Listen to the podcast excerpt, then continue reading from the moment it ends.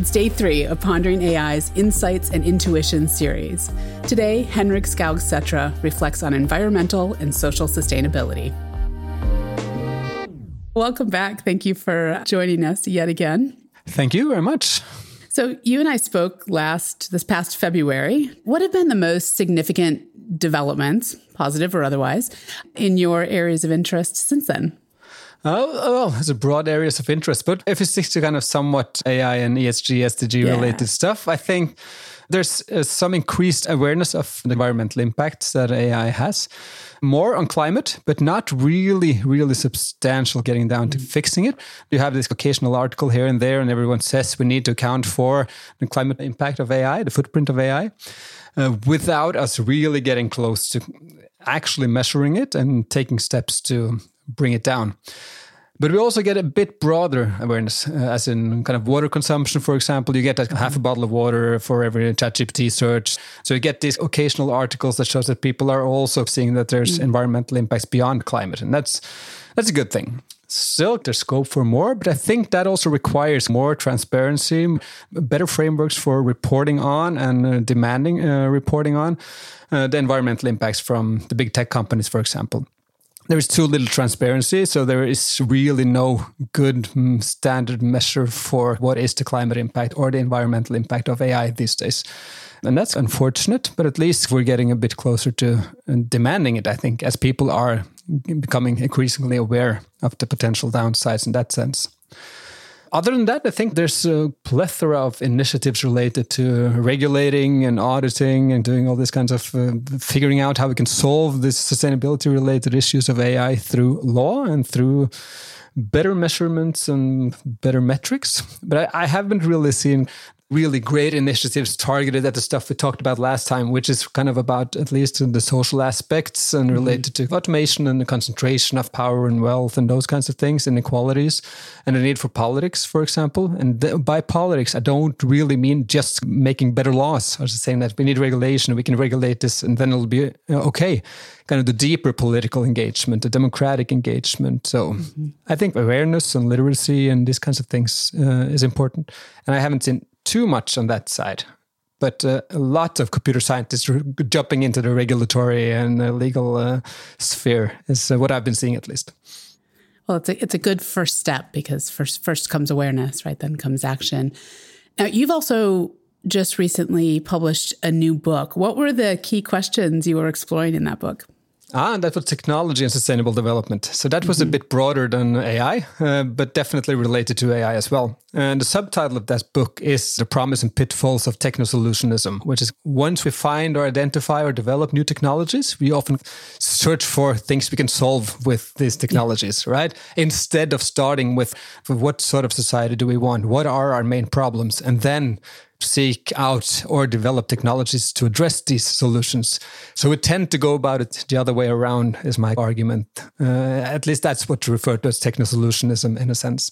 The idea that we can solve and address all our questions through technology. So there's uh, different authors doing different sides of geoengineering, for example, all sorts of social and environmental and economic, lots of economic and political chapters in that book, and some chapters by me as well. Right, excellent. Well, I will refer everyone to that and look forward to reading that myself. I think this issue of making sure we are solving problems that are significantly impacting people and making sure that we are doing that in a way that is human, by which I don't mean just a human versus machine, but in a way that actually makes sense instead of trying to shoehorn something, some technology in to make the current process work. Yeah, but that's kind of a, yeah a result of the current kind of market, both in terms of capital. For example, AI sells so much that it's going to be really tempting for everyone now to label everything AI, right? Even if you don't really need it, even if the solution is kind of more basic and, uh, in my opinion, would be better solved through the simpleness of what it does. But you know, to attract investors and kind of look good, there's a lot of AI on everywhere, which makes things overly complicated now. And then. All right. So, all of that being said, as you look at AI, the SDGs, what is your projection for what may unfold or what we can expect to see as we round the corner into the new year here? Um, I think uh, we'll see increased attention on the idea of the twin transition, kind of the twinning of the digital and uh, green economy, and the kind of the role that AI and technology can play in getting us towards uh, the environmental goals we have. So I think that twin transition idea is increasingly popular. But I think also at the same time that tends to play on the upsides of AI. Mm-hmm. They say that we can use AI to fix our environmental challenges, but there's always this kind of comma and then but we need to make sure that it's not too bad while doing it, right? So you get this kind of equation. So I think what follows there is that uh, there will need to be developed some sort of life, life cycle assessment methods, for example, for the use of AI technologies so that we can get a good overview and get some actual numbers on uh, environmental impacts, not just climate, but environmental impacts more mm-hmm. broadly of AI, so that we can actually do the kind of calculate those trade offs. Uh, whereas people propose to use AI to address climate change, but what's the cost side here as well? Um, and there are no really good life cycle assessment methods um, developed and uniformly available, at least. So I think that's one thing we can and should see. Also, we have the AI Act and we have a lot of regulation going on and coming. The AI Act was kind of drawn out quite a bit since they kind of discovered in the middle of this closing list that they got the ChatGPT and generative AI and LLMs, uh, which they had to get in there. So it's turned into a much longer process, an interesting project, uh, definitely. That and uh, I think the AI safety uh, discussion mm-hmm. is uh, quite interesting. It relates to sustainable development, of course. If we think that human lives uh, period are kind of endangered by AI. And you get this conflict between those people that are concerned with the actual harms going on right now with the, the biases and uh, discrimination, automation, people losing their jobs, versus this longer term super intelligent machines that will eradicate us all.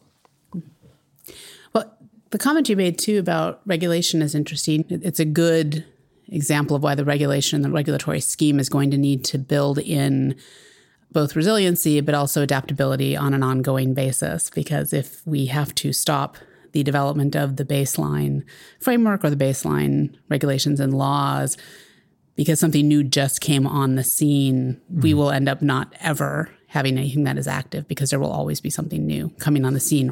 Yeah, that's my main gripe with the focus on regulation now is that people are quite historyless. I, would say in terms of kind of oh, this is some brand new magical technology. We need regulation specifically for generative AI now, uh, and then we'll always be chasing the technology and always be trying to address this just the top of our minds questions related to what's happening without ever taking the step back and looking at but what's this what, what is this really doing to social structures and what's happening in this kind of deeper questions? So i would say that simpler regulation that's more technology neutral would be something i'd very much encourage rather than this kind of very very specific technology specific uh, regulation which will never catch up. We'll always be chasing technology if that's the way we approach regulation of technology in my opinion. Mm-hmm. Yeah. So, all of that being said, if you were holding the pen or the wand, uh, where would you be focusing our attention in the new year if you were, in fact, directing that agenda? Uh, if it start with what I touched on before, I think I would look at some sort of requirement for uh, reporting on and disclosing the environmental related impacts of training and running AI systems. That would require that we have some sort of method, uh, but that's not magic. And that in the world of LCA's life cycle assessments, there are toolboxes for us to use. But by requiring and mandating the disclosure of these kind of kind of numbers, that would be one important big step because that would kind of drive the development of methodologies and it would also allow us a much better overview of what's what's the actual environmental impact of AI. Because right now there's a lot of guesswork. If you look at the environmental impact of ChatGPT, you get wildly diverging figures. Mm-hmm. But this is run on Microsoft Azure, right? And they pride themselves on now doing the sustainability cloud and being able to give everyone that runs on their platform these numbers, right? So, so as far as I can understand, this could be readily disclosed already. But of course, there's an interest perhaps in not doing so, but still. I think that's something that we could require and that should be relatively easily to uh, achieve. The other thing I think is kind of uh, it would be interesting now to step back and see what sort of social, kind of the deeper social structural mm-hmm. changes that follow AI and automation and concentration of capital, as uh, particular generative AI, for example. Mm-hmm um, disrupts a lot of employment uh, and work markets in the sense that people's jobs change and people's jobs uh, might disappear or they need to do something else. So those kinds of questions related to decent work, I guess, or inequality and work and how these sorts of system uh, changes that, I think would be, for me, a kind of main focus area while while I could agree that these are good things that will give us benefits, so in the next 10, 20 years, we'll, we'll look back and see that this was good for us. There's some rough changes in the meantime, at least in the United States, for example, where you don't have the social networks that actually catch these people that are disrupted in their actual lived lives today. So the, they won't really look 10, 20 years ahead and think that it'll be worth it by then, right? Right. and of course, there's a lot of unions and others really, really engaged with that already. But I think that's uh, yeah, one thing I'd like more focus on. Mm-hmm. Yeah, it is. It's an interesting point, and I think a great challenge laid down to that latter bit. I heard this great analogy. I want to say it was uh, Carl Benedikt Frey. Frey, I always pronounce it incorrectly. Yeah, yeah. But he had said, you know, that people say it'll we'll lose so many jobs and we'll gain so many jobs and, and it'll all be okay. He said it's a little like sticking your hand in the oven and, and one in the freezer and saying, hey, the temperature is average. You should be comfortable. Yeah. Right. And yeah, I exactly. Was, I thought that was brilliant. Yeah, I hadn't heard is. that before.